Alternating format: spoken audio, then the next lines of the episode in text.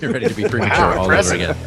Wow, that's that's impressive, quick bro. reset, Yeah. quick reset. Last night was Ramos Jizz, a Jizz. Freudian slip. Who knew the job was pro bono? I was so high that um, I shit myself at some point.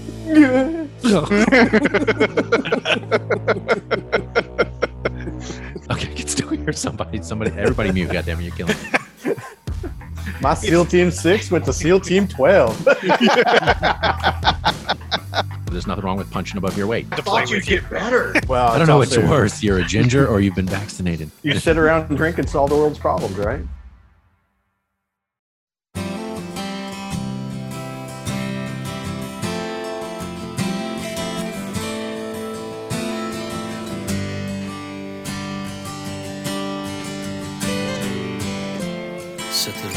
Rifle down. Drop that heavy ruck. Fatigues and medals. In a bag in the truck. See ghosts of lost friends. Drinking toast that never end asking yourselves, would you do it again? Just hold on, reach out, and check on your buddies. There's no easy way out.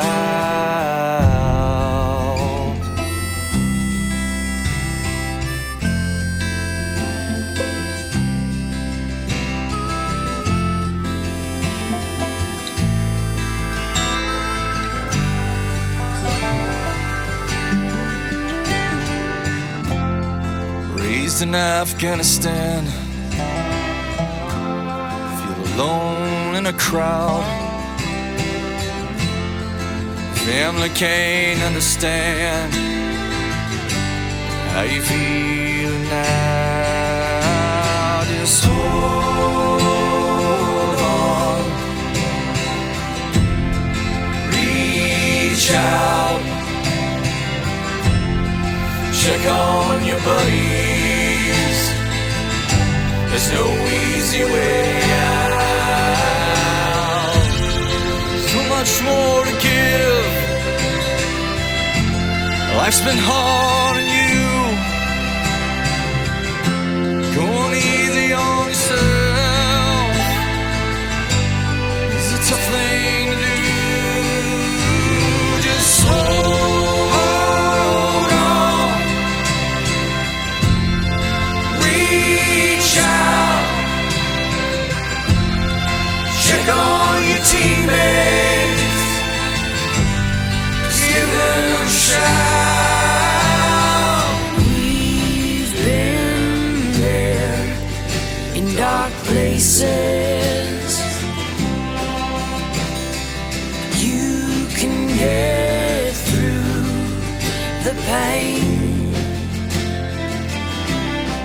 Just start talking, it gets easier Just start talking, the words will come to you.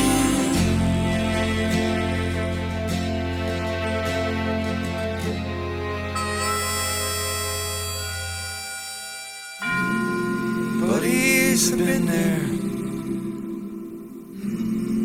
Get your sick jokes. Fine with your silence. Whiskey or coke. Hold on. Call your brothers and sisters. Call your brothers and sisters. Hold on. Call your brothers and sisters. Hold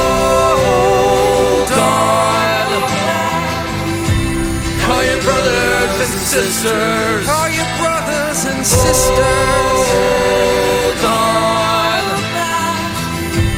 Call your sisters, all your brothers and sisters.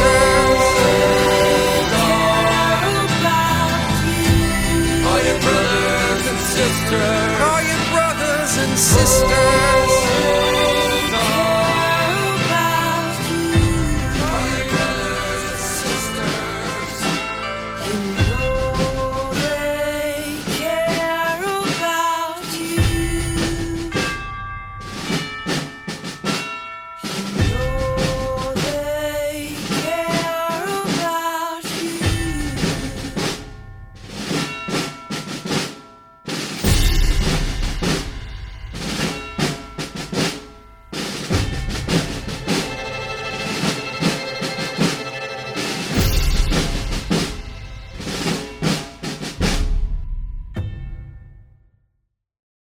What you just heard was the song called Hold On, Reach Out, written, recorded, and performed by the band Over Never Out. Today on our episode, we'll have a number of members of the band of Over Never Out on. Uh, we'll be discussing how they came to write this song, what the process was like, and what they hope the future of this song will be. So please sit back, relax, and enjoy. Welcome back, ladies and gentlemen. It is a new week. It is a new topic. We are fast approaching Memorial Day here at the end of May, and we have got a special show for you today. Uh, before we jump in with with the individuals, uh, I'm going to go ahead and say, unfortunately, this week we are down 50%. Los Cuatro Jinetes uh, are not all in the house. Both Mac and Hoss could not make it, and so it is just Grinch and I holding down the fort. Let's try to do our best. Uh, I think we'll be okay. I think so. and thankfully, we have managed to replace two with one voice. And you know him, you love him. He's been a previous guest on the show. He is a military and political advocate. He is a theological scholar. And along with all of those accolades, soon he will be adding, and I have this on good authority, Grammy winning individual. Well, we- So- we already know he's a he's an award winning rapper. He does, Although yes, I yes, think yes. the award still hasn't made made it to him for his. But that's okay. song. Uh, we are joined by none other than the incomparable Jason Hauk. Jason, how are you doing? I'm doing great. Thanks for having me. Yeah, I'm, I'm glad you're here. Uh, hopefully, you've got some space cleared off on that shelf for your Grammy when it comes home, uh, and you're prepared. You and your band. Yeah, still waiting for that Grammy invite on the rap song, but uh, yeah, we're hoping maybe at least perform on the Grammys with this one. The invite, I'm sure, is in the mail. It, it wasn't lost. It's just in the mail. Transit slow. Uh, so here we are, gentlemen. Glad everybody could be here. Obviously, you know, Mac and Hoss notwithstanding, but we do have Jason with us. Super excited and looking forward to what this topic is about. So as always, we will do what we do, and and if I'm not mistaken, we potentially will be joined by somebody else uh, on this show. So they will jump in, but we're going to go ahead and get the train rolling, leave the station. And when they jump on board, we'll continue. But let's go ahead and jump into our drinks. Jason, as the guest, you know how we do this. So I'm going to start with you. What did you bring as a drink today? Yeah, so I was running late to get here from the uh, slowest Zaxby's in North Carolina. Uh, so I had just on the, my way upstairs grabbed a Johnnie Walker Red Label to pour in a glass uh, with a little bit of water. So cheers. Yeah, but if I'm not Yeah. mistaken, when you've been on the show previously, it is always an easy drink for you. You don't do a lot of convoluted drinks. You're very simple in that way. So it makes sense. Hey, so there we go. and science tells us adding water opens opens up Opens it the uh opens it up, you know, lets it breathe. But apparently Yes. science also says no no more than 20% of the volume of whatever like you can't you shouldn't add more than 20% of the volume of the spirit Right. And technically, you, you want to dilute not. it too Yeah, you want to knock the alcohol down to about 35% alcohol, regardless of what it starts at, because then it there you don't get that alcohol burn, you know, and, and it smooths out the flavor. But that's neither here nor there. So let's jump into the next one. Grinch, what did you bring to the table today, brother? Speaking of silky smooth, so um, there is a drink called the Survivor, but there is also a drink that contestants of the Survivor drink when they go to the resort when they've been voted out. Um, so I opted for the. I- It's like I want to drop the the in front of it and just say sur- Survivor. a survivor. Um, it is vanilla ice cream, uh, like a quarter of a banana, some peanut butter, and rum. Because as you might imagine, they don't want them drinking a lot and they want them taking in a lot of calories. Is that a drink or a meal? well, they said it has like a thousand calories in it. Oh, good. So you're going to exercise after this. Yeah, so they blend it up and uh, yeah, it is quite good. I had no idea that you were a re- reality TV guy. That Survivor was your show. I'm learning something new after 30 years. Well, the, the I was gonna make the Survivor, but it needed um, creme de cacao, which I did not have, Oh. and I wasn't interested in going to hunt it down today. So, so ice cream, banana, and peanut butter was the better option. mhm. There you go. What rum did Mhm. you use? Uh, I don't remember, Hmm, honestly, like uh, Doesn't Florida, matter. Flor de Caña, like a you know a dark rum. An easy one. Gotcha. Mhm. Uh, all right. Well, I'll finish up. So the drink I did was a drink that has been done, and it was done way back in season one, episode nine. It was our commission on wasting American America's time episode, and it was actually when we were doing, uh, we were handing off drinks to other people on the show. And this one, Grinch, you did via uh, Mac. Mac told you that you had to do this drink, and it was the drink that you did on that show, and it's called the Suffering Bastard. Mhm. So way back in season one, the ninth episode. So that's what I'm doing. And it is bourbon. And for you, Grinch, I use Blanton's because you know Nice. that's how I roll.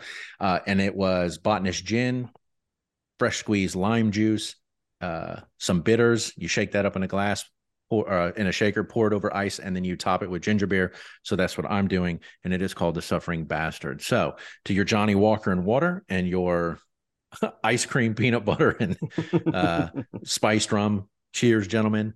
Cheers. Cheers. Ooh, that's actually pretty good. Ooh. I hadn't tasted it yet.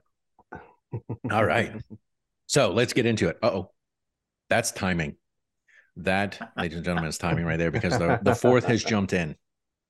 So we're going to wait a quick second, take a pause, take a beat, because we want to make sure he's comfortable. Yeah. There we go. Hey, Rob. Hey guys, How I'm you so doing? sorry about the uh, delay. No, worries at all. You, Oh, you rolled in right on time. Like Yeah. it was meant to be. That's We're everything easy- in this song is Easy bad. like Sunday morning. Well, again, both of you, thank you so much for joining us. If you don't mind, Rob, what are you drinking today? Okay, uh, today I've got uh, Redbreast whiskey, and I was actually introduced to this by Jason right here in this studio, and uh, it's one of the things that we kind of, I guess, broke the ice with and uh, relaxed with as we had our first talks in the studio about uh, this entire project, what it's all about, how we're going to go about, you know, producing it. So I'm Very having cool. this neat and uh, Super easy. Cheers, yeah. sir. Cheers to you. All right. cheers. Cheers. Look, what what better way to bond than over alcohol? That's how Grinch and I did it in the ninth grade. yeah. Lifelong friends because of it. You meant 12. I mean, college. Right. Sure. Um, so, all right. So let's go ahead and jump into it. So, uh, you know, I already introed Jason. Uh, we haven't talked about what you guys are doing, but we want to go ahead and get into that. So let's go ahead and start there. Thank you so much for both of you joining us today. Normally there would be two others, but they are out of town and could not be here. So, as I said in our intro, Grinch and I are holding down the fort. This kind of came across in the 11th hour. Grinch reached out last night. And my assumption is, Jason, you had reached out to Grinch there. And so, you know, we were super excited to have the opportunity to have you guys on, especially in an effort to promote what you're doing. And, you know, I know Grinch is former military, Jason. Obviously, Rob, you are. I come from a military family. My father and his family, my brother was in the Marine Corps. So, what you guys are doing, oh, oh my God, and my wife, my wife, I don't, can't leave her out. She was Mm, in yeah. the Air Force. Um, what you guys are doing is is obviously something impactful. And so this is going to be very simple, very easy. And we really just want to kind of pick y'all's brains in terms of why you chose to do this, what the antithesis of it was, and then as you know, what you hope to achieve. And then through all of that, kind of what y'all's process was while you were drinking Redbreast. What did you and Jason decide in terms of the process of what you're doing? So that's really what we want to cover. And you know, we're here to just kind of facilitate as much as we can promoting this for you all in uh, prior to Memorial Day, which we know is coming up. And you know, the floor will be yours here. We will have questions, but we really, you know, we're hoping to hear as much from you guys as possible about this and educating people as much as entertaining. So that's really what we want to do. So, um, any of our listeners already know Jason, they know his background. So I would like to start with you, Rob, in terms of what your background is. And obviously, you're sitting in a studio. We're looking at all the equipment behind you from editing and recording. So I'd like to know a little bit about you, what your background is, and how you arrived where you are today. Well, thank you so much. Um, I guess going back to uh, my musical roots, uh, started when I was a kid. My mom, um, my parents got me into drum lessons. So I went to Catholic schools all through grade school, high school. I was in band the entire time. Percussion was my um, my area where I I just felt naturally. You just uh, bang on some things, to- right? Yeah, that's, That's right. right. Get to That's let out that exactly right. aggression. That's it. It's primal, you know. Yeah. So I just naturally gravitated towards that. I played the the snare drum very loudly for many years. There was no drum kit, uh, but just kind of learning the uh, learning to read music, learning the rudiments. Um, I held on to that, you know, uh, all throughout high school and into the army. I joined when I was 17 in uh, 1989 and uh, 26 years. You know, the army has a a way of, you know, kind of getting in the way of being in bands all the time. So I was in and out of bands throughout my uh, career. Uh, which, by the way, I was I started out as an infantryman. Um, I went to Second Ranger Battalion. Uh, after a while, uh, some a friend of mine talked me into going to Special Forces Assessment and Selection. So I did that. Didn't even know really what it was. Um, luckily, I, I made it through, and then kind of figured out after I made it through selection. Uh, so I, I was a Green Beret for I guess around 23 of those years, uh, and then retired in 2015. So the bands that I was in um, throughout my career in the Army were uh, I'm so thankful for them because they kept me in music, and it's it was I guess always kind of a lifelong dream to be a musician. Never really thought that that would happen until you know really late in my career. Uh, I met up with some uh, other Green Berets who were also uh, retired or close to retiring, who also played music. We decided to get together and start kind of, uh, you know, jamming. And eventually it just kind of uh, ended up being almost uh, a therapeutic thing for us, you know, after many, many years in the Army. And so we started writing some original things about our experiences, uh, not just in the military, but as ex- uh, you know, just life experiences, probably through the lens of military service. So we bonded over that. Uh, at this point, that band Bones Fork uh, has uh, written and released two full albums, uh, and that's really when, I guess, about a year ago, a year ago this week, we were playing at a an event that's very near and dear to our hearts and Tony Barnes, um, the co-writer with Jason, really the original co-writer with Jason, uh, was opening up for us, and you know that's how we met. And I guess uh, around the the holidays, the beginning of 2023 is when he he said, "Hey, uh, I would really like to get back into writing music again, songwriting, and I have a friend who is a uh, published author and turned lyricist, and that's kind of how things got going. And the rest is, as they say, is history. And here you are today. That's right. As somebody who uh, I, I can speak for Grinch appreciates music. I, I, you know, I had a grandfather, my mom's dad, who played jazz guitar for decades. Bought me my first guitar at twelve, and then I kind of went out on my own and bought my own drum set at eighteen, which my parents were none too pleased about. And so I, I definitely can identify from the drums perspective. I love beating on them. I love releasing that aggression. Uh, there is Yeah. something primal about it. So I can absolutely appreciate where you're coming from. And you know, clearly, as you know, life can get in the way. You want to do music, you go in the military. Sometimes you have to put things on hold, and it's nice to know that you have gotten back to that after 20 years and never let that kind of disappear. So it's a battle I fight regularly because my drums are sitting stacked in another room. They're not even up so I can play them. My guitars are in the closet, and I'm like, sure would be nice. And my wife's like, why don't you? And I'm like, oh, I don't know, because I have other shit going on, you know, and there's That's always right. something more important. Um, Yeah. I, I will say this real quick, Rob. Uh, I work at the brewery. That's probably where we, we crossed paths because I, I was I'm over at Southern Pines Brewing Company. So I think that's Oh, really? maybe- Okay. Yes, yes. A little Uh, Okay. plug, a little plug but, for the employer. You know, it occurred to me we haven't even said what the project is. well, I, Great. mean, I know because his I know. intro, his intro would normally be at the beginning. It's what we do. and I was not about to just run that over. I want to give him some airtime. So thank you. Agreed. I agree. Uh, Thank you get on the same page here, Grinch. Work with I'm me, brother. trying. I'm trying. Our Jeez. men, our mensees are lining up now. Come on, man. There we go. Get it together. Um, all right. So there we go. You know, Jason, if you've listened to the show for any amount of time, season two, season three, our 100th episode, he has been on a number of times. Um, and so now we have invited Rob. Is it Dufresne? Is that how you say it? Dufresne. Exactly. Like, like, uh, um, what's the Stephen King? Shawshank Redemption? Wasn't Shawshank? Redemption. That's right. Say- Andy pronounce the same way. Dufresne. There you go. Um, no relation.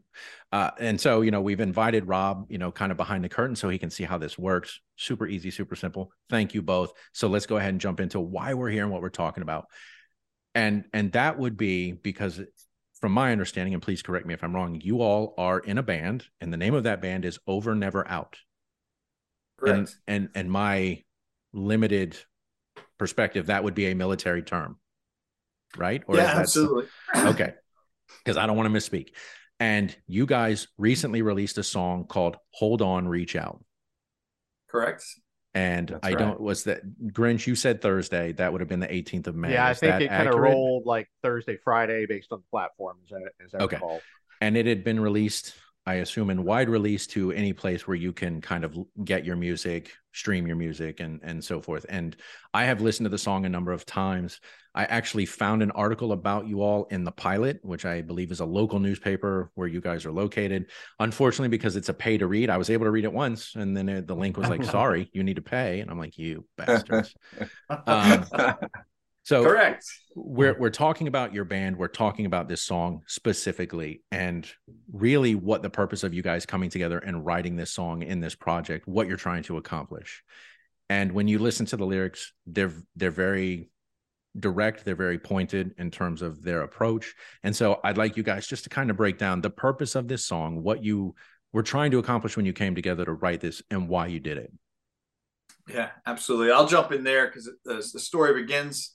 Actually, the story begins when Rob and Tony Barnes met because he doesn't know it, but Michelle and I were sitting at the table right in front of the stage at the Duskin and Stevens concert watching you invite Tony to stay on stage and sing a song with you. And he was so excited. Uh, as I had just been talking to Tony and his wife behind stage, and we had gone there to hear him play that day. And so, Wow. uh, yeah, there you go. Uh, there's the Bones Fork card. So Tony and I met, you know, rewind a number of years back, probably 2017, not long after I retired. I retired in 2015 as well. And Tony and I met working on a military uh, nonprofit project trying to uh, give uh, scholarships to the children of the fallen, wounded, uh, injured, and ill. And we started talking. I found out he was a Nashville musician and he still played, but he'd gotten into real estate because he had a family now, uh, but he still loved music. Um, and I said, Well, that's awesome. I love music. I grew up with it. I've never played an instrument, but I've loved to sing music and I've been really good at karaoke throughout my life, or at least people laughed at me. And so we became friends. And I actually bought my first guitar because I knew Tony. Uh, and and I, you know, we always joked about we'll write a song together, and I would send him horrible riffs that I played on my guitar, and he would laugh. Uh, and then in uh, 2022, you know, I was really just watching the spike, uh, the continuing climb of suicide in the veteran and active duty military population. Uh, and I said, you know, okay, if we're to write a song, I think I've got an idea. You work on the guitar stuff, I'll work on the lyrics. And throughout 2022, almost the whole year, we wrote uh, separately. Tony and I never got together. We tried like 15 times, never got together. But I had a literally my iPhone notes section was just full of lyrics. I had enough lyrics for probably five songs. Uh, and on the 31st of December, Tony and I found time on New Year's Eve day to sit in my living room in Foxfire, North Carolina. And for two hours, uh, we banged out a song. He had the guitar licks, uh, and I had pages of lyrics. So we just sat down with a legal pad and wrote the song in my living room in about two hours. My wife got to watch this process, and Tony afterwards was like, "Man, I haven't written music in ten years. That felt so good to write." Um, I said, "Well, what do we do with this?" We just had a demo of the song on the last recording on our, on our iPhone.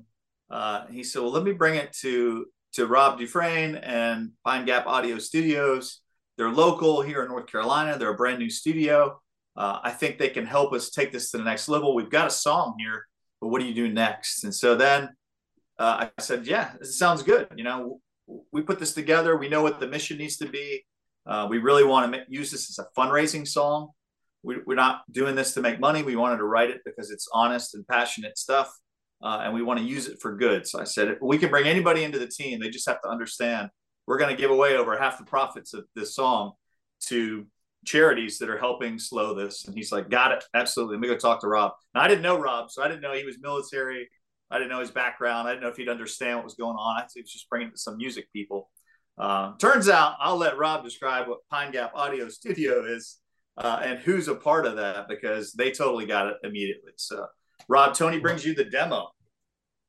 Yeah, yeah, it was uh, it was amazing. So he he hit me up and um, you know just kind of gave me a little bit bit of a primer about what was going on, and then he um, he's like, "Hey, hold on, I'm going to send you the cell phone audio of uh, what we recorded," and uh, I mean, it had a pretty heavy impact right from the very beginning. First time I heard it, I shared that with, um, you know, my partners and in Pine Gap Audio, which is, by the way, a, a disabled veteran owned um, you know, and operated, uh, you know, music recording enterprise, um, kind of a full spectrum uh, thing.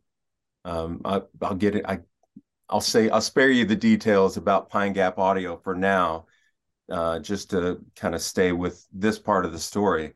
Um, I shared that cell phone audio with my partners, and you know, with our background and uh, that you know, and we have three uh, three Green Berets uh, who were involved with the company. Our principal engineer was a contractor for a defense contractor for many years. Um, you know, uh, one of our you know most talented musicians uh, and producers is uh, you know comes from a Navy family, and uh, it was just a, a no brainer. It immediately, uh, you know, just resonated with us. The topic is something we care an, an awful lot about. Um, the writing was exceptional. Like the storytelling uh, in this song is just right on point. And you're, I agree with you that the lyrics are uh, very powerful and pointed.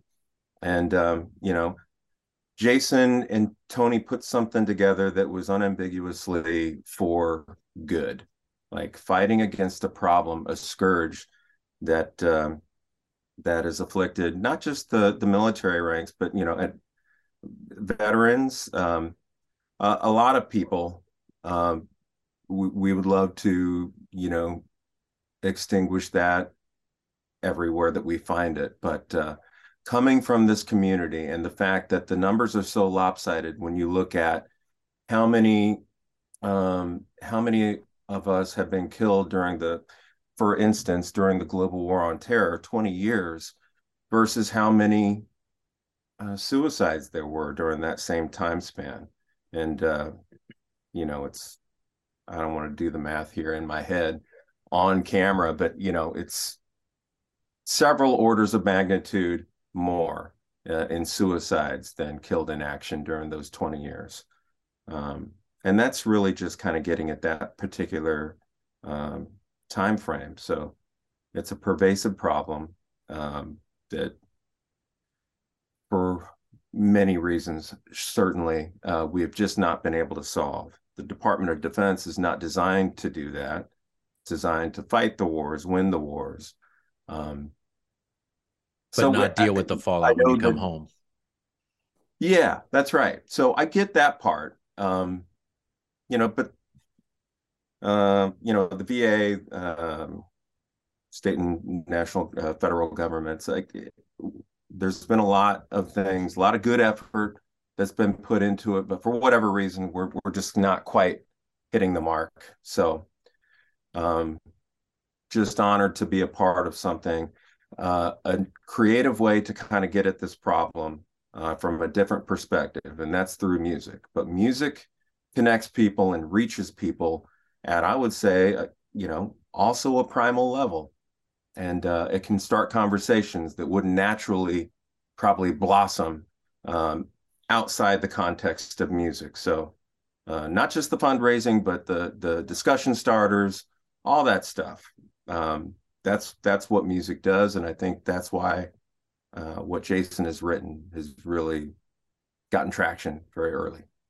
Well, I, I want to say something because of you made a statement, and I don't know that it occurs anywhere else in any other walk of life. But you said, and with the three military gentlemen on the show, you were referencing, you know, deaths of military people, and you said, you know, us, you know, like we are dying. Well, you're not dead. He's not, you know what I'm saying? But it is the mentality that you guys are always in us, even if it isn't you directly.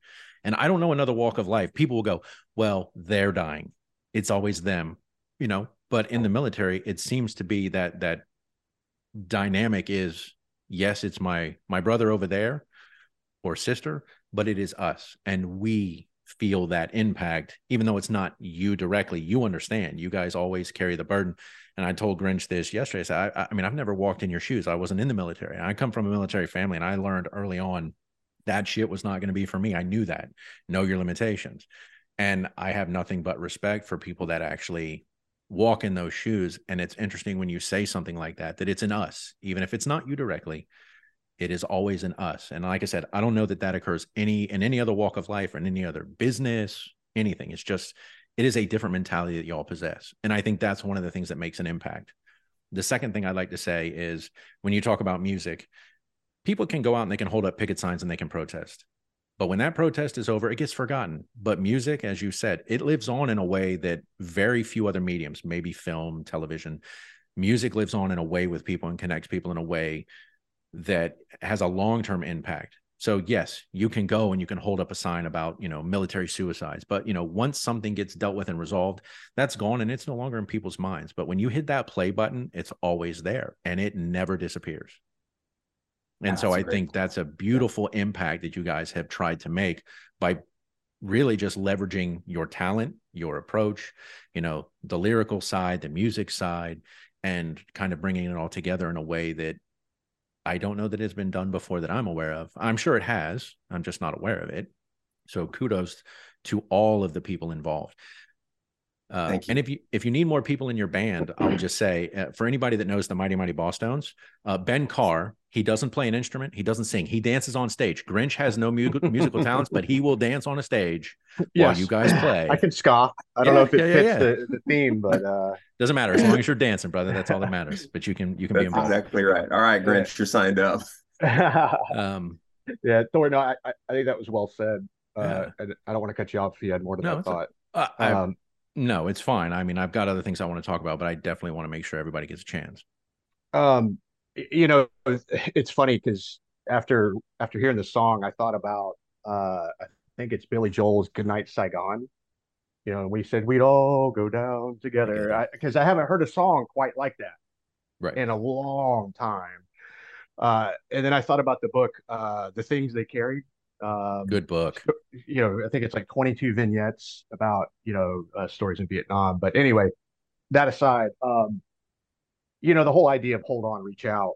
Um, it seems like, and I don't, I don't want to put, you know, concepts behind your themes, but it seems like part of that is because you got to find the right person to talk to.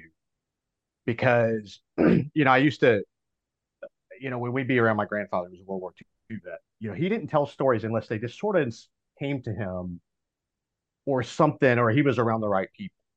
Whenever somebody was like, well, tell me about what it's like, it- it- nobody wants to talk like that. And so it's really hard. You know, we talk about the 1% that has been in the military to find somebody who really understands what you might have been through. Maybe not exactly the same, but I didn't necessarily realize the extent of it until I retired. And I'd be in interviews and I'd hear some of the questions, and I was told people don't know the military, but I just did not realize how some people literally know nothing, you know? And so the idea of like being on a plane in the pitch black, going to someplace you've never been before, sleeping on a cot in a room with a bunch of people, you know, and you're like, oh, we got mortared. But you almost say it like it's like, yeah, you know, it's not normal, right? Like these Yeah. experiences aren't normal and there's nothing relatable other than like somebody maybe who's been through a car crash or something that just came out of the blue um, but they don't really understand that living in stress every day and then like having to turn those switches on and off and then that baggage that came with that so yeah i mean like i said i don't want to put the concept if it isn't exactly right but that was what i started thinking about with the whole hold on reach out is it's find that voice find that person you can connect with and from there start getting better start healing have those Yeah. conversations Yes. Yeah, let me let me hit it from the the writer's point of view.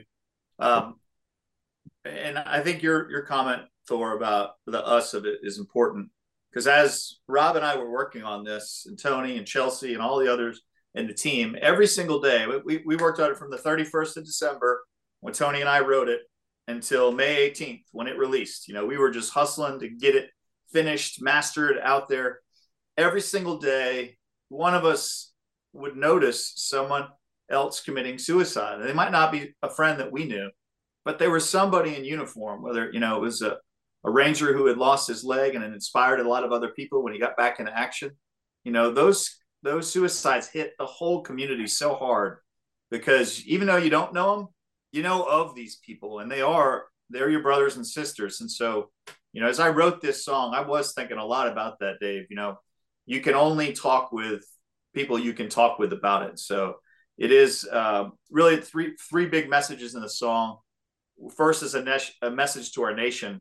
We are not we don't understand this enough, and we're not doing enough to to turn this around. This has been a problem in the military since I was a company commander in 2005. You know, we were struggling then with the suicide epidemic on the active duty side, and the veterans side has just ramped up um, a lot as so many folks of this 20 year war have, have retired um, and other generations as well. It's not even just the younger generation. So it's really that's the first message. That's the first audience for the song. Hey, nation, state, local level, we're not doing enough. We need to do more. We need to understand it. You need to get your head around this. Uh, the second one is to all of the veterans who can reach out. Uh, we who are are not in a bad place today can call. We're very hyper vigilant. We we think we still see IEDs on the side of every road. We can see when one of our buddies is in trouble, and we need to take that instinct and reach out. So that's really the reach out part of the song is for all of us veterans who understand what everybody's going through. Keep an eye on your buddies. Call your brothers and sisters. Those are words in the song.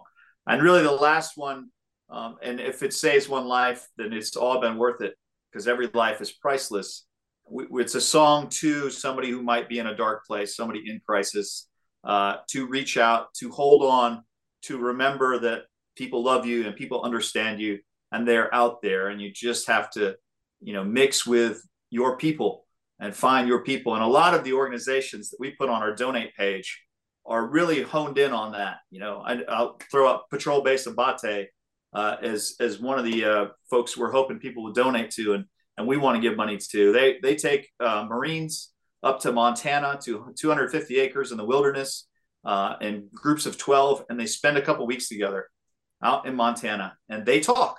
And whether they're there to go fishing or go shooting or go wrestling, they do it by genre of things you enjoy. There's a book club that goes up there. There's a jujitsu club. There's a hiking club. There's a bike riding club, and it's just getting your people together and talking and sorting things out. So when you leave, you've you've you've been reinvigorated uh, and you've been reconnected to your people, to your tribe. And I think you know if any of those parts of the song hit, hit the right audience, and I've already seen it. I know I think Rob has already seen. It. I've got messages from people already that it's hit those audiences, um, and and I think that's a good thing. And if we can keep pushing out there and keep enlarging that, um, I think we can make a difference with this. One hundred percent. And I wanted to say something about something that Rob mentioned in terms of the the order of magnitude of of death. In a 2021 research, uh, and is posted on USO.org, found that 30,177 active duty personnel and veterans who have served in the military since 9/11 have died by suicide. Compared to 7,057 service members killed in combat in the same 20 years. And that is monument, monumentally different. And again, you go, the potential of dying in a wartime situation is the cost of doing business. It is something you guys sign up for, which is, you know, when when Grinch says people that aren't in it don't understand. I don't understand what it's like to put my life on the line daily, but you accept that responsibility when you sign up, depending on whatever your uh, operational duties are. But to say, you know, almost 31,000 people have died by suicide in the military, active duty or veteran, you go, yeah, but they didn't sign up for that shit. They didn't right. sign up to to go through all of that and then come home or be in a situation where they felt like they had no out, they had no help, they had no voice. And so, you know, it it it boggles the mind. And again, I I'm married to a woman who is uh, a veteran and she actually worked for the Bay Pines VA here in Tampa Bay for three years. And during her stint at the VA, uh, a retired Marine Colonel, Jim Turner, got dressed in his dress blues, grabbed all of his military records, drove down to Bay Pines, sat on his records on a bench, and committed suicide on the VA campus. And that was uh, December 10th, 2018.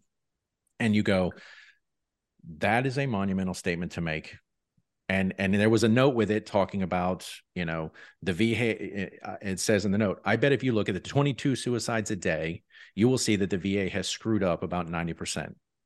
Uh, wrote Turner, who was a well-known and well-respected mili- in military circles. I did 20 plus years, had PTSD, and still had to pay over a thousand dollars a month in healthcare, and found that he could not get the proper help through the VA as a veteran and I know it's something that my wife has dealt with in terms of the VA kind of dropping the ball on on things. And so again, for you guys doing this, you understand the impact. You understand the current limitations of of the VA and the medical system and and combating this. And so you're trying to do what you can to make sure that there is a voice for people that need it. So I mean, I can't say enough about, you know, what you guys are trying to accomplish.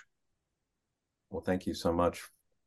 Um, I do wonder sometimes, you know, those numbers, um, as jaw dropping as they are, you know, it, it, depending on, uh, you know, there are other statistics um, out there that uh, I'm not sure if it's the the demographics or you know whatever the you know age range or uh, whatever that that particular study was looking at, but um,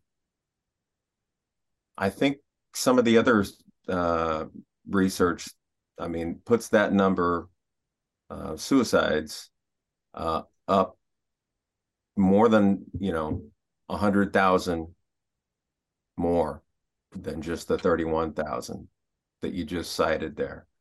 Um, yeah. Again, because I'm not, I don't have this research in front of me right now, but yeah, around seven thousand. Um, you know, and I, I believe those are allied numbers, not just U.S. numbers, um, compared to you know in excess of 120,000 suicides during the same time frame. Um, either way, whether uh, it's 120 plus or 31,000, it's too many, and um, I'm not sure why exactly that is. The, to your point, Jason, um, I mean, it's obvious we don't we don't know enough about this because otherwise, certainly, we would have solved this.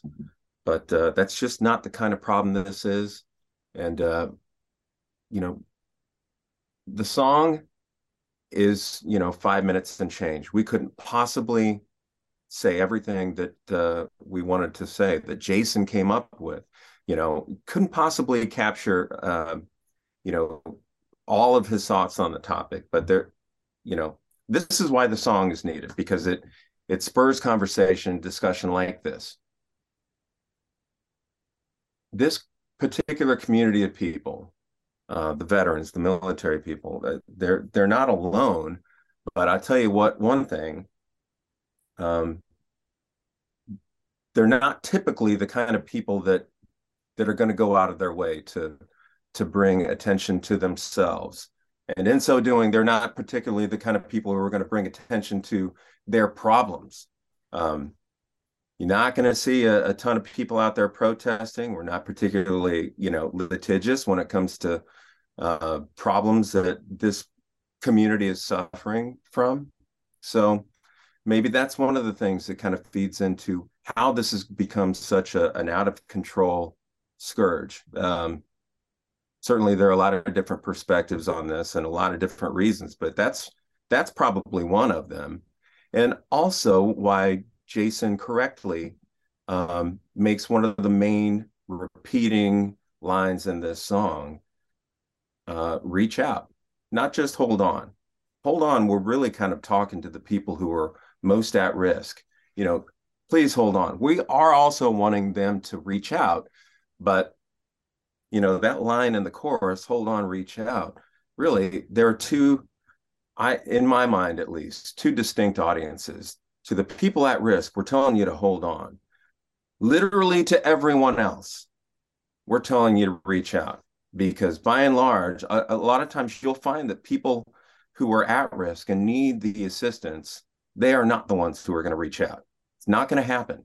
You know, it does for some of the ones who, um, I don't want to frame this in the wrong way because I'll tell you this. Yeah, it is courageous. It is a, another and probably a long line of acts of courage for these people when they do reach out. But we've got to be real. They are not reaching out in large percentages of the population that is at risk. That's why it's incumbent upon all of us to reach out. Don't wait for anybody to to post something on social media that might indicate that he or she is in trouble.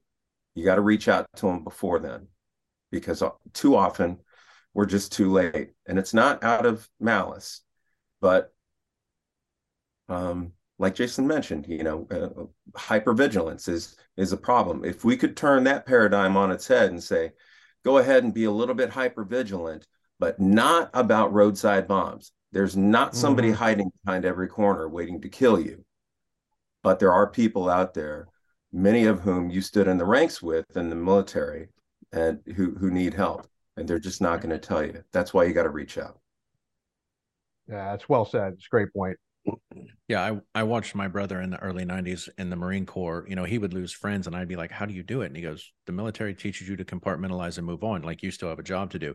Yes, your buddy passed away, but at the end of the day, you still have a job. And I'm like, Yeah, but when you get out in the real world, I mean, how does that, how's that applicable? Because you're now carrying the weight of that, and you shouldn't have to. And, and, and of course, you know, he's like, yes, but it's ingrained in us. And then I'm like, I, I just can't imagine. I mean, I, I watch things happen, and and Grinch and I, you know, we have had a a friend from high school pass away, uh, someone that we knew, and and we've had a friend from high school commit suicide, someone that we knew, and you know, whether it was by suicide or by natural cause, we had one pass away from cancer and one took his own life, and I'm like, nothing prepares you for that. How do you compartmentalize that? But you guys are taught you still have a job to do you still have to function day in and day out to protect yourselves and the person next to you and so you have to kind of put that in a box and then you come home but the world doesn't prepare you for dealing with that. You know it's it's like you right. I don't know how you guys do it. Well and you know by, i mean by the nature of the organization you know there are themes like selflessness being part of something bigger than yourself and those are very important themes they sometimes don't translate well to your point rob into the skill set that makes them likely to reach out because it's a pride thing it's a nah i can get through this you know uh and, and then you know the flip side back to the reach out part is is there's a bit of like to who or what you right like if they don't think they're seeing the right hand you know physically or otherwise to sort of reach out yeah. to then the default is you suffer in silence. And then you know you get to that point. And and i mean regardless if it's just a military or broader uh, population the fact remains there is no one answer to what is the cause. Every story is unique yet it ends the same. And so you ha- i mean to me it's always come down to this is far easier said than done knowing the person. And i kind of think back to when i first came in and you know i think Jason and Rob, you'll both relate to this of like pre 9 11. Those team leaders, those, those squad leaders, they knew their guys. They were frequently in the rooms. They knew what they were all about. They knew what to look for. And then when we got into that spin cycle of this global war on terror, you tore units apart, you rebuilt them on the fly. Sometimes you go from a deployment straight to a deployment. And when they tried to say, okay, it's clearly deployment related, there was no direct correlation, right? Yeah. It didn't answer the question because they'd be like, well, some deployed, some didn't. It's like, yeah, but you're kind of yanking that connect- connective tissue apart, that sense of belonging because their buddies, like they may have stayed, but their buddies got sent somewhere else Yeah. and maybe they actually felt bad about not deploying. You know, I, I mean, I can remember uh, in Iraq, we were receiving a unit. They were coming through Kuwait, and the and a guy killed himself in the bathroom at Kuwait before coming into Iraq. And you're going, how does that happen? You know, like how do we lose somebody in a fucking bathroom yeah. in Kuwait when they were just on the front edge of the deployment? And and and they, and it, I just keep coming back to you. there was no set one set answer for it. Yeah. You unpacked that person's story, and then you saw the signs in the review mirror. But that doesn't mean you look to the right and go, I, I instantly have the answer for this person over here. And so it's tough. It's an extremely difficult problem. I was talking with uh, one of our uh, active duty three star generals this week uh, about this song. He loved it. Uh, he wants to try to figure out how to use it. Um, it makes sense. And we were talking about, he's, you know, what? Why did you do it, Jason? Why did you guys come up with this? I said, because I've been dealing. We've been dealing with this since 2005 when I was a company commander. We didn't figure it out. And he said, yeah. And you look at all the different services. He said, I, I watch Marine Corps, Army, Air Force, you know, Navy. They all deal with it differently. They're we're not going to talk about it. We're going to talk about it too much. We're going to talk. He said, but none of it's working. Mhm. It's a scourge across the entire, and, I like that word scourge. Like it really is just this thing we can't figure out how to defeat, uh, and it's just eating eating up our people. Um, and one of a four star general said, "Jason, thanks for doing this. You know, it's important. This is a scourge." Um, and I think a lot of people just it's almost this it's this Voldemort. We we're not sure how to kill it. What what does kill it? We don't want to talk about. It. We do want to talk about it. Um, I mean, there's a reason we don't use the word in our song. We didn't want it to be a song that glorifies taking your own life. We wanted to be a song about, hey, there's a complex issue. We all know we're not doing the right things, and we've got to work on, you know, finding those right things. And it is tailored to each person. But We don't know what is driving each person. Um, I think there are three big factors that uh, this general had found when he was looking at it in, in the army. You know, it's either bad relationships, uh, something bad happening in your professional life, or just a lack of kind of a spiritual or or holistic or you know good strong um, post that you can lean on. You know, there's just something missing that they can't fall back to. You know, they're just they feel kind of empty, uh, and there's nothing to latch onto when they get to that dark moment. So, yeah, this this is a tough one. I mean, there's we don't we're not really sure. You know, that's the reason for the first big call of the song. Like, we need to know more about this and invest more in this. There is a mental health problem in America, uh, and not all suicide, I think, is tied to mental health problems. I think there's a, a myriad of reasons for it, but um, if we don't do something, this isn't going to fix itself. You know, I I always love to use that Voldemort problem. I think Harry Potter as a story, you know, nails that. You can't ignore something and think it's not going to get worse. If you ignore it, it will get worse, guaranteed. It will get stronger and be harder to defeat. It- it- yeah, I, I I totally agree, and I I was just thinking too. Um, it's very timely. I I mean, it's been well known that James Hetfield has dealt with, you know, a series of bouts of depression. I mean, lost his father, I think, left him at 13. His mother died at 16. A lot of struggles in his life. He'd gone into rehab, but you know, he put the song on their newest album called "Screaming Suicide." Because to your point, he was like, "Stop holding it in. You've got to let it out." And that's how people know to help. Now, again, it's not that simple because, like you said, you talk about it too much. You don't talk about it enough. And I've never known what the right answer was because there have been times you're sitting in the training going, whew, you know, and you see those AFN commercials when you're deployed, and frankly, they're freaking depressing. You know, they're not uplifting. They they kind of try, and I give them credit, but you're sitting there going, I'm I'm like deployed in a room by myself, like going on little sleep, and this commercial comes on. I don't I, I don't know, you know, and it doesn't help Right. there's like 37 numbers to call. Yeah. You know, it's almost like it's overwhelming to the point where you go uh, again back to the reaching out to who or what, you know. Yeah. Yeah.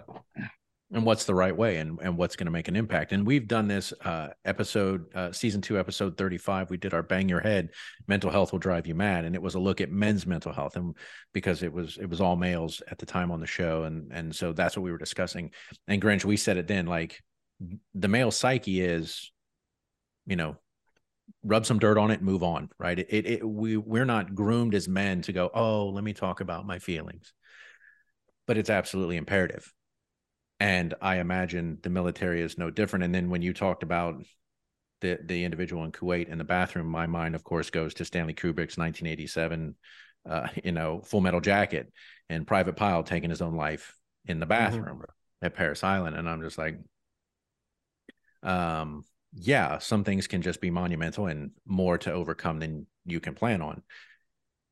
Well, and, and something that doesn't help the problem, and I'm this is way above me in terms of being able to speak to it in detail. But you know, historically speaking, the trend was males commit suicide more often than females because of the methodology. It was handguns. It was very definitive and final, not like overdosing on pills. But the military is a reflection of the society it comes from, and I think that trend is starting to see more. I hate to use the term equality; it's not really what I mean, but a balance between who commits suicide. Again, it's not as simple as just males, it's going to be a gun.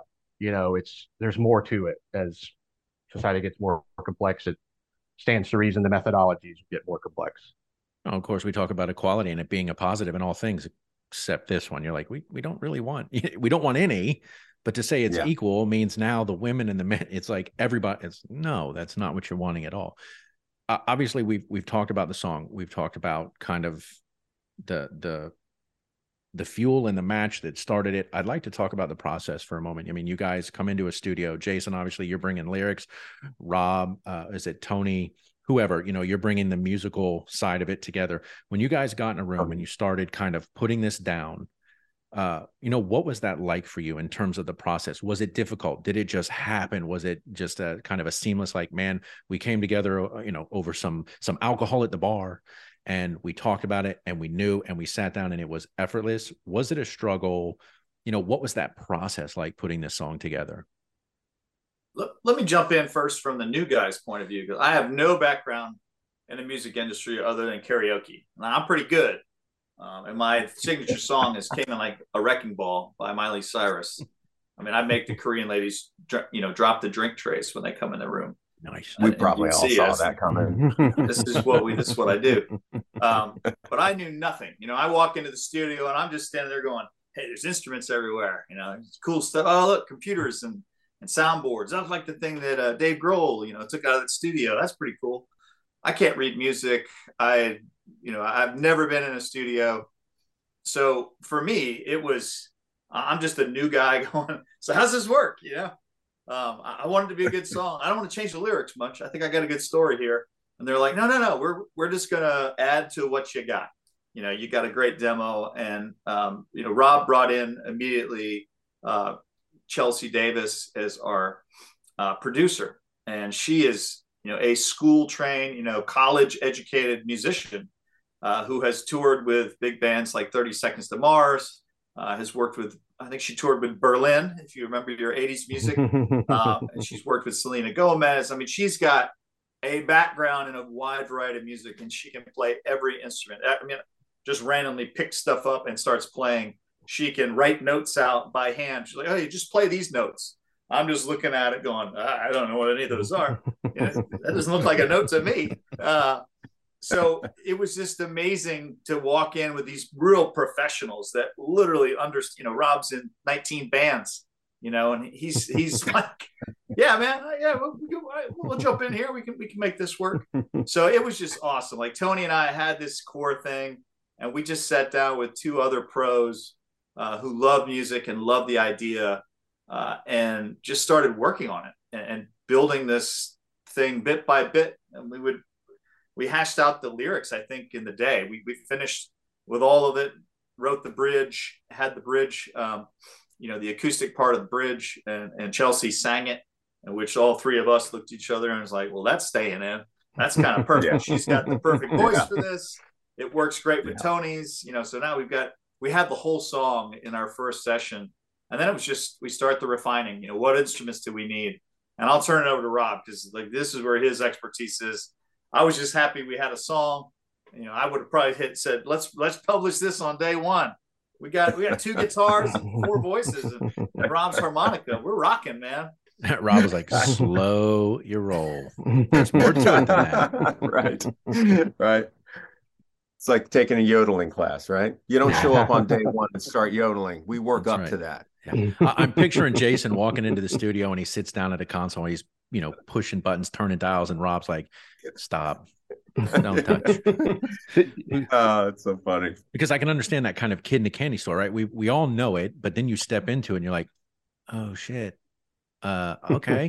and and it can be overwhelming. I mean, I've I have been in studios and I'm just like, you know, you're looking at a, a you know a massive, you know, 64 channel or whatever board, and you're like, oh, I just want to slide stuff and turn dials, and I don't know what any of it does. That's So- right. Yeah.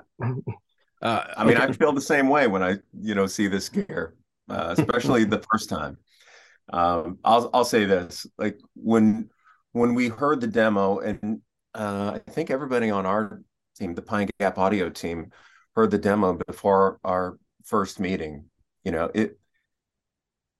We kind of viewed our um, when we heard the lyrics, heard the music uh, that accompanied it, and everything. You know, uh, there was so much that already worked uh, and the cause was something that we were all behind i mean our first reaction was man we you know we have to maintain fidelity to the original like what jason wrote lyrics wise uh, the melody that that that tony found in the uh, i think the you know i was just talking to him uh, the other day um you know, he's like, man, I, I think these are the first chords that I actually came up with uh, or thought of uh, when Jason and, and he were sitting down. So anyway, there's just so many different little, um, you know, quips here and there and stories, anecdotes about how they got to where they were, and it it was good. So we recognize that right off the bat. I'll just echo what Jason said when you know bringing Chelsea on board as as our producer for this song uh, helped us out greatly.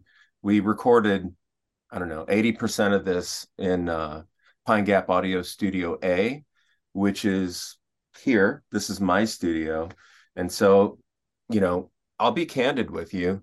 Um, I am a, I am an extreme novice, especially just a few short months ago, um, when it came to, you know, being a recording engineer and um, thinking about things from the perspective of a music producer. So I would just say, you know, they they brought really great raw material to us. That combined with the expertise that I leaned on super heavily from Chelsea Davis. Um, you know, I I learned a lot through this process. So I'm not going to have a whole lot of like um, expert uh, testimony to give you, I guess, about the making of because I was truly learning a lot throughout this process. Um, so, Well, and that's got to Yeah. be exciting, you know, from uh, the purpose of the gathering aside, just growing, doing something different, getting excited about, you know, a project like you said, Jason Tony was like, man, I haven't haven't done this in a while. I bet he was probably having a pretty good time getting back in the studio.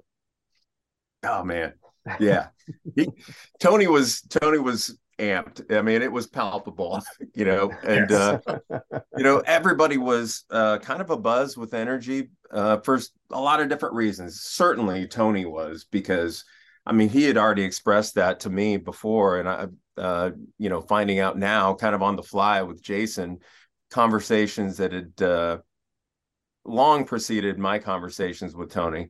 He really wanted to get back into uh, writing, and boy, did you guys ever do that? You know, I'll say this: the the thing that I did have in my background to rely on that kind of helped at least me uh, contribute to the team throughout this process is, uh, you know, just how I spent my life, the majority of my adult life in the military, made it so I was I was undaunted by just not knowing how to do something, you know. So I was fine with uh, you know, being kind of the new guy when it came to production and um, you know editing and mixing and things like that. Um, being in a band doesn't just automatically kind of uh, inculcate you with all these skills. Uh, so it's a learning process like anything else. But I was fine not knowing how to do something. I'm like, well, I'll just learn like everything else in life. You just figure it out and lean on people who have more experience than you do. And I, I just, I hope that we did that for you, Jason, and made it a good experience uh, because I think the song maintains fidelity to the original, but uh, hopefully you're pleased with the you know how it all ended up. I mean, it's too late now. We're in a band. I'm pretty sure that's legally binding. Yeah, I think. I mean, I think the coolest part of watching it unfold. So you, know, we we kind of had the song that we wanted, and then it was all about recording. All right, so how do we make this thing? And and and uh, Tony is not. Tony's a bar singer. You know, he is a Nashville bar singer. That is what he does. But he can play one acoustic guitar and sound like Lynyrd Skynyrd. It's crazy. like he's a real master guitarist, and his voice is just built for singing. We kind of said sounds like a soldier singing. That's what we want. You know we're not going to go hire an opera singer to come do this song. We've got tony and he he will reach the right audience with his voice. You know i love his voice. I've been hearing him sing in local bars and stuff. So we said hey tony lay down the guitar and we'll all work around it so tony literally just played the whole song on a guitar um, and and then sang along with it and we used that which as Rob will tell you, is a crazy way to make music instead of using a click track to use some cool terminology I picked up, like where everybody knows how to get in the beat, you know? Uh, we all just had Tony's guitar. That was the base of the song. And I, I mentioned it's a mini orchestra. That means the violinist is working off of Tony's acoustic guitar, the dobro player, the organ mm-hmm. player, the cello player, the viola, you know, the harmonica, the drums. Everybody's just working off his guitar solo him playing his acoustic guitar. And what a cool way, you know, for Tony to be talk about making music again. He was the beat. He is laying down the track that everything builds upon, which made it a recording and editing nightmare, as I saw later for the engineers. Uh, but for us to make a song, it was really a fun way to do it. Uh, and Rob, I'll t- uh, tell them about you know when when some of our extra the uh, the the outside the core of the four of us who wrote this song as all the extra players start coming in to really make this band. What was it like when the dobro player came in and, and played for you? What did you get from the organist uh, when he gives us a bit for this? Oh man, yeah, that was uh, that was exciting. Uh, as you can imagine, with each new element that you add to something that is creative, like the excitement begins anew because now what you heard before, um, you, you're looking for similarity. You're looking for fidelity in what, what you heard, what you liked about what you heard, but you're also looking for more.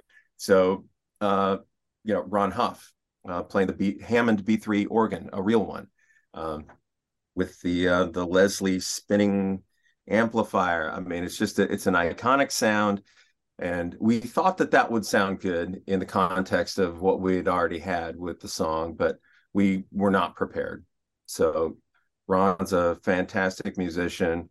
Uh, got in contact with him. He recorded that particular piece in his own studio, but he's like, "Hey, I'll, uh, I'll just send you electronically what I've what I've got, just some ideas." So he sends this over, and Chelsea and I are sitting right where I'm at right now, and uh, we're giving it a listen, and we're just blown away. We're like, well, "Okay, this is better than I had ever expected." uh, Ron says, "Yeah, so this is just a like trial. Give it a listen. Tell me what you like, what you don't like, and then I'll do more of the stuff you like, and I'll cut out the stuff you don't like." Well, we loved everything, and we were just kind of agog that uh, he had just delivered this. He's like, "Yeah, just let me know, and I'll record the final one." Well, what he initially put uh, sent to us is actually in the song. Like there was no final. There was no going back to Ron and saying, "Hey, can you clean this up, clean that up, or whatever." It was just a, a great capture of a, an inspired performance, and that inspiration came from, you know, I, I did tell him just a tiny little bit about what the song was about, but mostly, he said he just listened through a couple of times and kind of got the vibe, which is uh, you know, you're on the track on the right track when somebody uh, just listens and they're like, okay, yeah, I, I kind of get the gist of this. Let me let me do a little bit of this. And then he sent that off. That's the final track. Totally awesome. Ricky Keene, dobro player. Like this guy has been, he's another um, sort of one off like Tony Barnes and some other friends that I have in, in this music community. You know, he's already got um, many years of being a recording artist in his past. He just does something else these days, but you know, once a musician, kind of always a musician. You got that kind of baked into your DNA. And uh, man, what a professional! So talented. Um, So, so is this Rob? Is this you reaching out? Is that kind of how we kept kind of tacking on various layers and components to the song? Okay. yeah, some of it was, uh, yeah, a lot of it was us kind of reaching out uh, to associates and uh, musician friends that we have, um, and some of it was like Tony. Tony is our connection with Ricky Keene because Ricky uh, every now and then will still play with Tony. He'll perform. So um, just a, a beautiful combination of those two guys, acoustic guitar and uh, steel guitar. And uh, yeah, he's like, hey, reach, reach out to him. If you guys think Dobro would sound good on this song, Ricky Keene's your guy. Sure enough, And it was he was. was totally right. You're like, and did, "Anybody did play Ricky come? Ricky came to the studio to play. Did he just play like once or twice, and that was it? That was all. That's all he needed.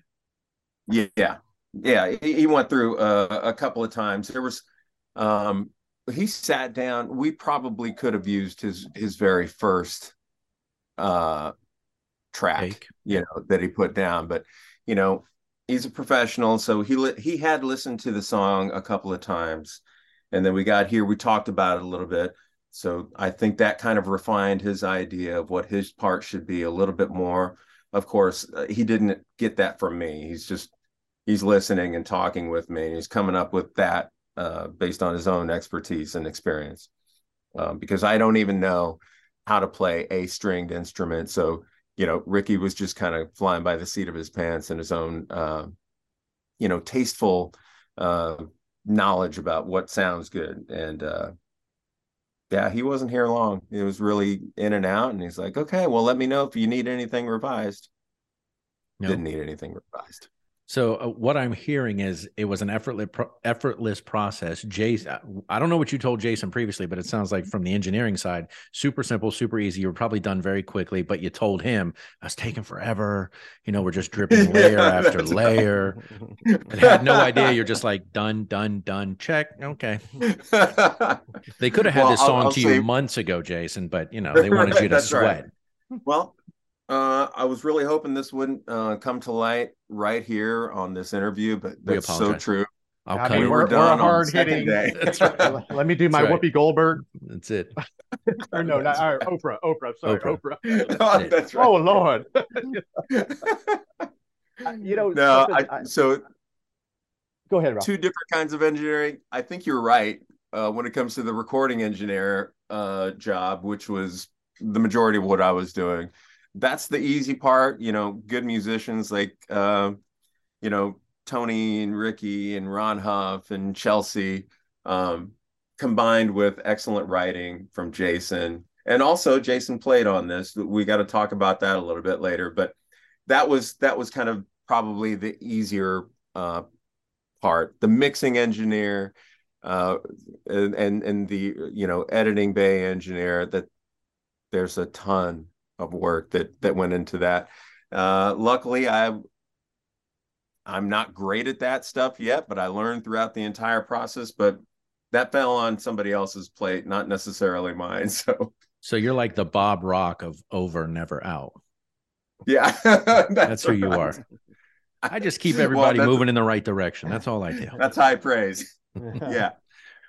So, you know, uh, if I could, real quick though, I just want to say, uh, kind of tying back into the theme of reach out. You know, uh, you didn't say it this way, but this is what I heard, which is, uh, you know, the thing about, and this is to anybody thinking about hiring a veteran.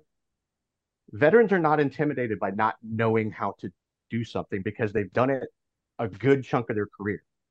So, I mean, I know I struggle with that going through the application process of like, I bet within a week I'll have it down.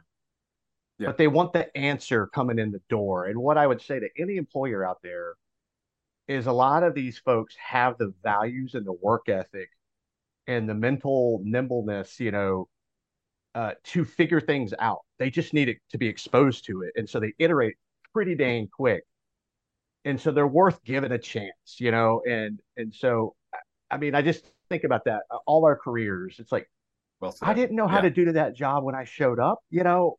Yeah. But guess what? Week one, I was kind of a hot mess. By week two, I was starting to get it. I mean, I think about the fact that during deployments, you had what? I mean, I know there's like a 10 day and a 15 day rip model, but usually it was trimmed to like three. And all of a sudden you're like, well, guess I'm running this phase of the war now. Right. Right. I got I got my email up and running. I must know how know what I'm doing, you know. so yeah, I just wanted to say that because I instantly thought of the I not you know I haven't done X, Y, and Z, but man, I learned a ton. It was fun, you know. Approached it with some enthusiasm. So yeah, remarks complete. Well, and again, Grinch, Thank you for know making me. that point. Yeah. Yeah, Grinch, you know me. You know my background as a visual artist, graphic designer by trade. I mean, I'm, I'm staring at Rob's background, going, "Shit, I'd like to get in there." You know, because that I, I do enjoy music, and that has always been something like that's one thing I bitch. You know, I, I you know was playing drums years ago, a uh, long time ago, and and it was one of the things my mom counseled me again. She was, you know, I'm 18 and I'm I'm playing music, and I wanted to. That was what I want to do, and my mom was like, "No, you need a job making money. You need to be able to support yourself." You know, that's a that's a fucking fantasy. And now, if you ask my mom, she's like, "Biggest mistake I ever made was not letting you pursue your passion." And I'm like, "Thanks, mom." Now that I'm in my late 40s, um, is I have to imagine that process was probably fun. I'm sure it was maybe frustrating at times, but obviously the end result you are where you are you are where you are. So my next question is now for for over never out what is the next thing? Like you have this song it is it's been released and i know you have some plans in terms of I, I believe a benefit or some kind of charitable thing that you guys are doing. You're playing this live but what is the ultimate goal and what's the long-term look for over never out in terms of what you guys have for the next phase Yeah, so this is definitely a multi-phase operation, as, as Dave mentioned. I, I've never been afraid to jump into something I don't know how to do. I, I love those jobs. Uh, so you know, when, I came in on this, uh, Tony and I told Chelsea and and Rob, hey, you know, we want to be executive producer on this because we want to own this all the way through and beyond. You know, I don't know if you do that, but they do it in the films. And you know, this is our skin of the game. We're going to take this and run with it. And they were like, yeah, hey, we're going to help you make the song, but you know, go crazy, go nuts. They're like, Uh, why are you holding Chip- five five pairs of scissors while you're running? I got this. juggling knives, throwing a few hand grenades, homemade pipe bomb might take a hand off. Um, so we do have a lot of stuff planned. This, so we're going to play a, a benefit uh, a, a concert this week. You know, before Memorial Day weekend, we'll, we'll be playing at the Duskin and Stevens uh, Beef and Beer, which yeah, you know Rob and his band have been playing steadily, and Tony uh, started playing last year. Uh, so we're going to go on there with the Over Never Out uh, super band, which is everybody who's got an instrument or can sing getting on stage all at once. Rob's trying to get all these people rehearsing. Um, so we're doing that really to, to just let people know about the song and have that discussion. You know, we hope there's a good, you know, couple thousand people that turn out for this and can be touched in some way by the song and learn about it and understand what we're doing. And Duskin and Stevens is one of the uh, nonprofits that we're going to give money to if this song makes money and that we're directing people to donate to. That's kind of, if you look at our donate page on our website, it's just aimed at a lot of organizations that are already doing good works and asking people, hey, I don't care if you don't like music, just give money to these people. You don't have to buy my record. You know, give money where uh, to where it's working. So that's kind of one of our, our long-term goals is just raise the awareness of all the organizations that are doing something good to make the military community more resilient and their families um, and, and do that. We're going to probably have a song contest because America loves contests that have to do with uh, arts. So we're going to uh, actually launch a contest where uh, we can get bands from across the country to play this song in their genre. You know, we want a death metal, we want a rap, we want an opera, we want a country, we want you name it. You know, some ska. You have fun with it, um, and then we want to literally put those people on our YouTube channel and let America vote on their favorite cover of this this uh, song.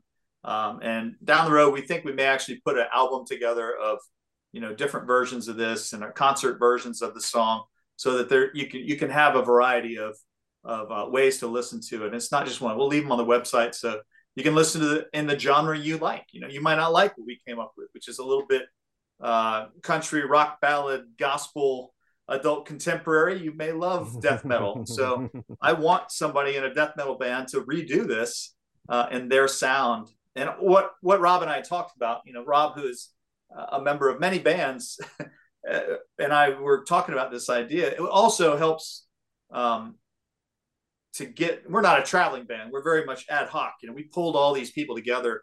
You know three of our players are in dallas texas one of them lives in California, is on tour right now. We'll talk in a hmm. minute about that guy. Um, so we're not going to go on a worldwide tour and, and play this song for people, uh, but we'd like a lot of bands around the country to be able to play it um, in their cover and in the original sounding version, so they can play a concert for veterans or their families in Tacoma or in uh, New Jersey or you know out in in Arizona because we're not going to travel and go play those. So we we do have a few gigs that we're probably going to do we might go out to Nashville in July. We've been invited to do something in the fall at Arlington Cemetery. Uh, but these are going to be very far and in between. We we think there might be a core of us, you know, three or four of us that could make it there and, and do a small rendition. But we're not really designed to be a touring band. We wanted to make this song as cool of a production as we could. I mean, we do have just so many instruments and so many talents in this. And we had to hire a composer and arranger in Texas to put together our strings uh, you know, our little uh, what is it? What, what is it when you have three string players together? I don't even know the words for these things. The ensemble. It's not a quartet. I know that. yeah. um, so we're, we're a little bit bigger than than your average. So that's kind of some ways that we think we could get this out here. I've asked uh, my friends in Afghanistan and and, and uh, Afghan refugees to put this song into into Dari and Pashto. There's been a big spike in suicides amongst the Afghan people since the terrorists have retaken control of their country. Uh, so I, you know, we wanted to use this song, have at it uh, to to for their benefit, and I said I'll host it on my YouTube channel so that they can have access to it in their language. I, I just, it's a gift. Like it's going to outlive us, I hope, uh, and and I maybe it can be a gift for many generations to listen to and spark those conversations that I've already been having with my buddies, and that's really great to see this hitting some of my friends who reached out to me and, and wanted to talk already, which is really cool there's nothing wrong with leaving that legacy. Mean, if you got to have one, you know, helping in this way, there's nothing wrong with that. Um, and again, want to be respectful of your time. I do appreciate both of you coming on, you know, sharing with us, you know, how it got started, where you're at, the process, all of that, sharing a drink. Rob, thank you for taking time out of your busy schedule as a as a massive record uh, recording engineer, uh, you know, Jason, all of the things that you have done, and we've had you on, we've talked about them. And this is just one more box that you can check off. Uh, it's a shame that you guys aren't touring, you know, and and maybe is is there a potential for more songs down the road, or was this a one in, you know, let's make an impact and done, or are you thinking about expanding your your lyrical genius into more songs, Jason? I know Tony would like to make an album, so we'll see where this goes. there you go it may not be the uh, the same size band, but who knows? This could be our sound. I'm, I'm not sure. Okay. Um, I did want to throw throw out there just one other artist. If you've heard the song, you may recognize his voice, and I think it's worth discussing. Um, John Ondrasik is part of this Over Never Out band as as a uh, additional vocalist, and uh, if you don't know his name, it's he he is, goes by the stage name Five for Fighting, um, and I connected with him working on the Afghanistan evacuation. And he was, has been a big supporter of Afghan war veterans and, uh, you know, is what has been happening to Afghan refugees. And um, I'd helped him with a few projects. And I just asked him if, if he had time to, to throw some, some of his vocals on this. Uh, and he did. And, and Rob, what did you think when you got those back? I was stunned. I, mean, I, you know, at this point, put yourself in my shoes. I, I'm we're, we're kind of I don't know at the two thirds point in in this uh, continuum, and this is it's it's huge for us. I I don't really talk about this, but you know, hearing what they uh, what Jason wrote and the music that they put together around it, and the cause. I mean, a, a lot of weight really is what I felt like responsibility to serve this purpose um, well, you know, and not screw it up. And uh, we're cruising along, like things are really coming together, and it's sounding great. What I'm hearing is sounding great among the the multiple versions of the song that uh, we kind of uh, tripped across during the development process. And then John Ondrasik sends us his vocals, and I'm like, God, this is amazing. As if it could have gotten any better. I, you know, I was I was impressed. I mean, the guy's a professional. He was on tour, first of all, when uh, Jason was kind of hitting him up um, and saying, "Hey, do you think you could get these lyrics to us by, you know, somewhere around this ballpark of uh, a date?" He's on tour, man, and uh, you know, he came back off tour. I want to say, I don't know how many hours he was off tour based on what I understand his schedule was, but it wasn't many before he had gotten into the studio, listened to the song, gone through it a few times, and sent us, uh, you know, his his vocals. It was awesome, and the guy is Yeah, he's on tour tour right now. I mean, he's got shows like almost back to back. yeah, You know, maybe sometimes two days in between, but a lot of them are like one day here, next day there, next day there. Yeah, Yeah. yeah, yeah. yeah. It was short break for him, uh, short tour break, but he got us those those vocals, and they were just fantastic. And Well, uh, good on him. Good on him for doing that. Absolutely. Yeah, absolutely. And again, just made your job easier. That's all I'm hearing. Your job was easy. That's right. I'm all about that. I have to imagine, you know, you put a bunch of ex-military in a room. There's probably not a lot of fucking around going on. It's like we have a job. Let's get it done. Let's take that hill.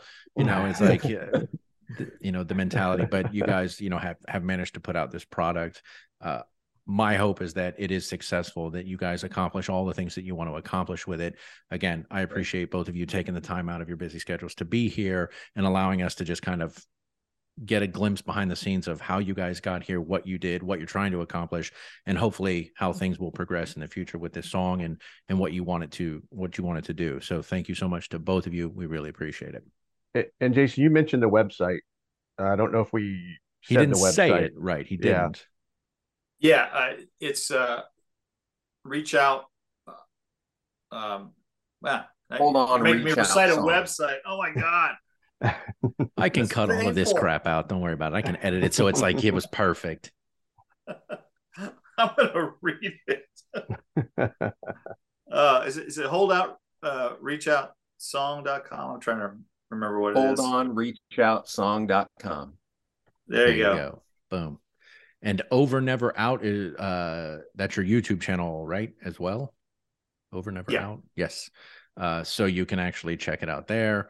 Go to their website. You can uh, you know, if you have any other questions, you can always drop us a line at the full horseman at a spirited debate.com. You know, if there's any information, I will be more than welcome to pass anything on to Jason and he can answer any questions, any concerns. If there's if people would like to donate to the cause, you know, we can direct them to your page uh, and and make sure that they are donating. Obviously, for all of you that cannot be, where are you guys actually? This is going to be where in Fayetteville, Uh, we're gonna play in Pinehurst this Pinehurst. week.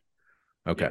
Uh, so if you obviously if you don't live in Pinehurst, North Carolina, you can't be there to see it live. You know, feel free to donate. Uh, you've heard the web address. You can go there. Uh, if you have any questions, reach out to us and we will direct you to it. But you know, it's a, it's a great cause. You know, they're trying to do a lot of good work, make an impact, make a long term impact, not just kind of get in and get out. And and clearly, this is not their effort to oh, you know, we want to make a million dollars and move on down the road. This this is for something Right. important and impactful. And so, you know, if you can be a part of it in person, great. If you can't, please donate. And, and we've talked about this on multiple shows. If there is an issue, if you're dealing with mental health, yes, in the military is absolutely imperative, but just by and large, in any walk of life, if you're dealing with mental health issues, hold on and reach out. You know, there's always tomorrow. And and I talk about this, I tell my kids this, and I'm like, the world's a merry-go-round. And as bad as it gets when you're going around, the one thing you need to understand is you can step off the merry-go-round, take a deep breath, and then get back on. It is never, never ending. You know, you can always take a break, take a pause, and most importantly, reach out, say something, ask somebody, talk to somebody. You're never alone. Doesn't matter who you are, doesn't matter where you are, what you're doing. So please make sure and do that. Um, I wish, and I will edit it in. I don't care. I'll find it. The suicide hotline, suicide prevention hotline. But uh, you know, thank you, gentlemen. Really appreciate it, and I hope that everything works out the way you guys want to with this song, and it continues to make the impact that it needs to to address the issue at hand. So, thank you.